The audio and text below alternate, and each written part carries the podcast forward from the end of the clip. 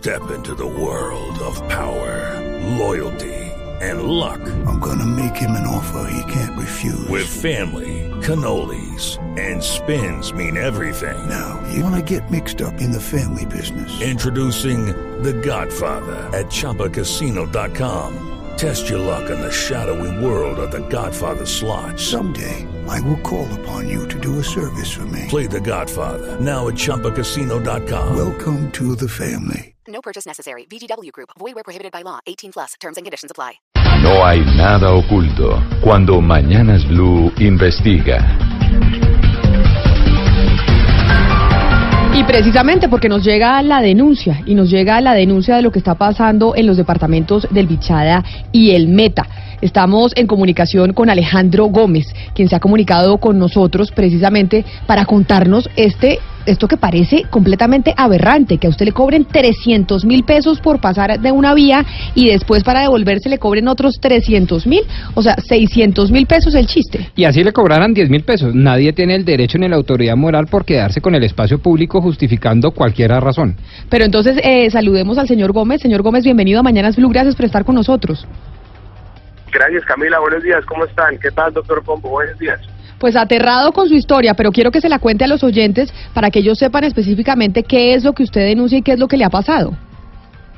No, esto es esto no es nuevo, esto lleva pasando mucho tiempo. Yo viajo bastante al Pichada eh, desde hace mucho tiempo por temas de afición y por la zona, me gusta mucho. Y en la vía principal que va desde Puerto Gaitán hacia Puerto Carreño, o sea, nuestra vía al, al oriente colombiano, a la altura de Huacasías, Bichada, municipio de Santa Rosalía, eh, hay una comunidad indígena que, que no son solo 300 mil, son 300 mil en el primero y 300 mil en el segundo.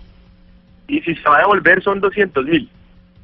Eh, entonces, pues eso uno no entiende porque no hay ni un mantenimiento de vía, eh, no hay ningún beneficio, obviamente no, tiene sentido. Eh, resultamos en este viaje que hicimos ahora en diciembre dando una vuelta gigante por, por otro lado para evitar pues eso y, y, cruzando un ferry pues, sobre el río Tomo eh, y bueno, dando una vuelta que fue como de tres horas más larga para después al regreso inclusive devolvernos por el Casanare y evitar todo este tema simplemente pues porque uno no está dispuesto a eso y, le da el dolor de patria. Pero señor Gómez, venga, ¿cómo, ¿cómo es? Es decir, usted va en su carro y entonces va por la vía y lo paran. ¿Y quién lo para? ¿Cuántos son? Unos indígenas, una comunidad, los que ustedes quieran, muchos niños, muchos niños se paran enfrente del carro, entonces pues uno pues frena en seco, eh, no hay otra alternativa que, que presentar en un diálogo, pero es un diálogo pues obviamente muy fuerte, eh, flechas y arcos y cosas, y uno tiene que pues pagar esa plata si quiere seguir por ahí. Pero le dicen, eh, le dicen, si usted quiere seguir, tiene que pagar 300 mil pesos. Sí, así es, tiene que pagar 300 mil pesos para poder seguir por esta vía.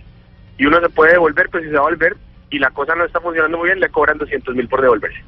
Ah, o sea, 300 mil por pasar para un lado y 200 mil para el otro. Entonces, ¿y qué alternativa? Usted nos, nos, nos, hablaba que entonces si usted no quiere pagar, se devuelve. ¿Y cuál es la, la alternativa que hay? ¿Y esto específicamente en qué parte del departamento es? Esto es entre, uno puede escoger, el, es difícil explicar la zona, pero uno se devolvería de ahí hacia el viento bichada y pasaría por, digamos, eh, zonas de agricultura donde queda Colombia Agro y cruzaría en la cabecera del río Tomo en un ferry, un planchón que hay hoy en día, que tengo entendido lo puso la gobernación del Bichada. pasa uno por el planchón y paga pues 10 mil pesos, que es lo que uno pagaría por un ferry en Colombia normal, 10 o 15 mil pesos. Pasa el río Tomo y sigue su camino hacia el norte otra vez a conectar de nuevo con la vía ya digamos a la altura de Santa Rosalía, un poquito más al occidente de Santa Rosalía, para seguir hacia la primavera, que era para donde íbamos. Eh, todo esto sobre una vía nacional que, uno esperaría que funcionara, ¿no? Pero oiga, esto que usted nos está diciendo, eh, un planchón que pone la gobernación, es decir, la gobernación no tiene el control de la vía y no puede hacer que, que no le cobren a la gente 300 mil pesos. Yo no, no, sé bien, el, pero el tema del planchón pues fue una solución que encontramos en ese viaje para pues para evitar todo este tema tan incómodo y, pues porque no, no no hay derecho, no hay derecho, eso no puede pasar, uno uno por eso no le puede pasar en Colombia ni en ningún lado. Pues precisamente estamos en comunicación con el gobernador del departamento del Bichada, gobernador Luis Carlos Luis Carlos Álvarez, gracias por estar con nosotros, bienvenido. Sí, buenos días Camila, ¿cómo está? Muy bien, gobernador, bienvenido. Oiga, ¿cómo así que hay una vía en el departamento del Bichada en donde la bloquean eh, unos indígenas, un grupo indígena, le cobran a la gente 300 mil pesos por pasar y 200 mil para devolverse, o sea, 500 mil pesos el chiste, y resulta que como eso está sucediendo, desde la gobernación decidieron poner un planchón. ¿No tienen otra alternativa desde la gobernación para poder controlar la vía y que esto no suceda?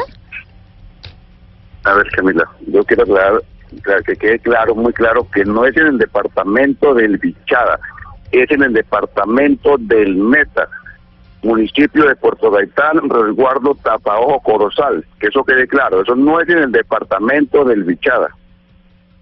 Es el límite con Bichada, más o menos a, un kilómetro y medio de límites con Bichada, Bichada. O sea, es en la frontera entre el Bichada y el Meta. ¿Y quién pone el planchón? Correcto. ¿La gobernación del Bichada o la gobernación del Meta? No, no, no, no. A ver, lo voy a explicar.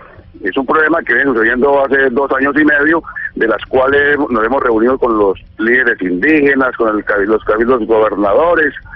La última reunión fue el 26 de enero, si no me equivoco, con el alcalde de Puerto Gaitán, la gobernadora del Meta, el alcalde de Santa Rosalía y lógicamente fuimos nosotros. ¿Y a qué? se llegó a un acuerdo con los indígenas, se llegó a un acuerdo con los indígenas que levantaban la levantaban la, el, el, el, peaje o la extorsión, porque es una extorsión, hay que llamarlo por su nombre. Y la, la, la, alcaldía de Gaitán y la gobernación Meta se comprometieron a unos proyectos y a sorpresa que cuando salimos de ahí, esa misma tarde llegaron a cobrarlos antes más. Pero eh, eso que, que le diga a, Alejandro, creo que, que está hablando que eso no es el departamento de Bichada. ¿Qué hicimos nosotros? Gobernación Bichada, ¿qué hizo? Un planchón en el río Tomo y la vuelta no es de tres horas, son 19 kilómetros, que eh, es el trayecto que, es más el recorrido. Efectivamente llega uno al viento, Carimagua el viento, el viento Colombia Agro, Colombia Agro pasa y llega cerquita al retén, a kilómetro y medio y llega y llega a Guacasías. Es decir, gobernador, usted como gobernador del Bichada, porque básicamente es la vía que llega a su departamento, la solución que encontró a esta problemática fue poner el planchón, porque no han podido... Correcto, eso se hizo, eso se hizo. De hecho, tuvimos inconvenientes con los vinqueros, ¿no? que dan permiso, me tocó un policivo, pero hoy está la vía por el planchón en el río Tomo. Pero y entonces, gobernador, ¿por qué no se ha podido llegar a un acuerdo con los indígenas, pero también con el gobernador del departamento del Meta y con los alcaldes de esa zona? Mire, no, vea, vea, Camila, el acuerdo lo hicimos, los indígenas lamentablemente no cumplieron, no cumplieron, pero la gobernadora estuvo, estaba en toda la exposición, el señor alcalde de Puerto Gaitán lo mismo, fuimos hasta, fuimos hasta el resguardo, yo, veces al resguardo, y invité al cabildo gobernador y a los líderes indígenas del, supuesto paro y fuimos a Santa Rosalía, hicimos la reunión, nos tomamos la foto, salimos contentos y a sorpresa que llegaron allá, llegaron allá y hicieron todo lo contrario. Pues ahí sí. Permítame porque estamos... Permítame, gobernador. Es una queja que... Sí, lo escucho. ¿Es una queja que qué? Que hasta el señor presidente de la República, eh, eh, cuando tuvimos la cumbre de gobernadores en el Huila, le dije, presidente, me está pasando esto, hablé con el viceministro de gobierno y hasta ahí quedó la verdad. Estamos en comunicación, permítame, con el corresponsal de Blue Radio en, en Villavicencio, Carlos Andrés Pérez. Carlos Andrés, ¿qué aducen los indígenas para poder estar cobrando 300 mil pesos para que los vehículos puedan pasar por esa vía? Bueno, Camila, quisiera poner, primero buenos días y quisiera ponerlos un poquito en contexto. Eh, hace, eso, eso viene hace mucho rato, hace algunos años se decía, se hablaba de que cuando eh, había conflicto armado en estas zonas, pues que era un retén ilegal que tenía supuestamente la guerrilla.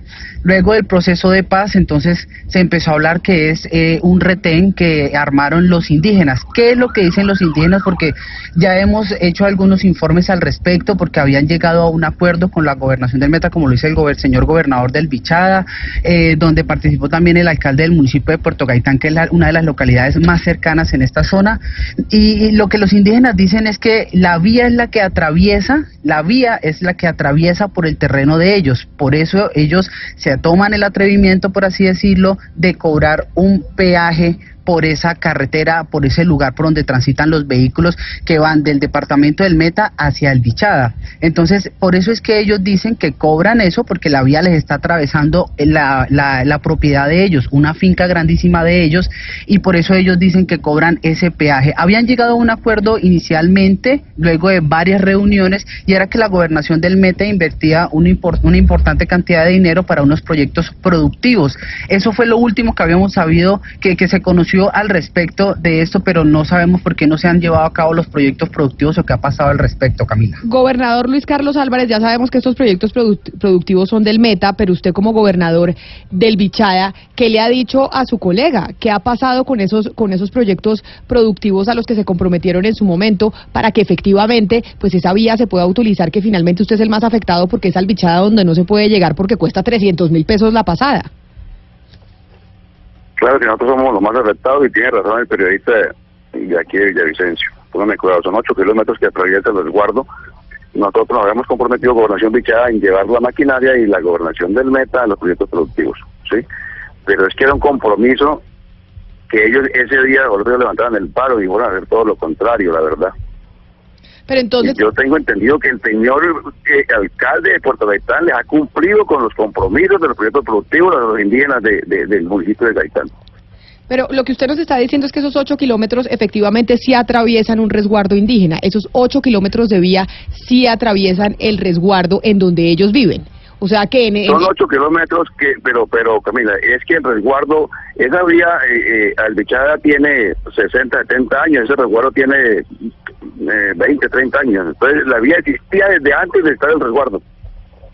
¿Y qué les dice presidencia? Es decir, si este ya es un, si ustedes ya han hablado con el gobierno central para ver cómo pueden solucionar este asunto que finalmente afecta al Ah, departamento, porque entonces, pues básicamente ir al departamento Pero- del Bichada, eh, gobernador, es un infierno y además carísimo.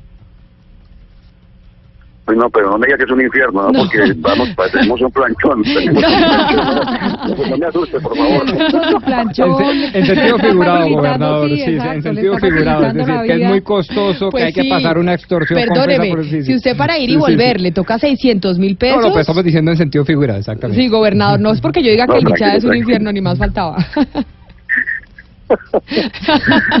Por eso, a, a ver, le vuelvo a repetir, la, la, la, la, la, vuelta que hay que dar, pues son, son apenas son 19 kilómetros más, más nada.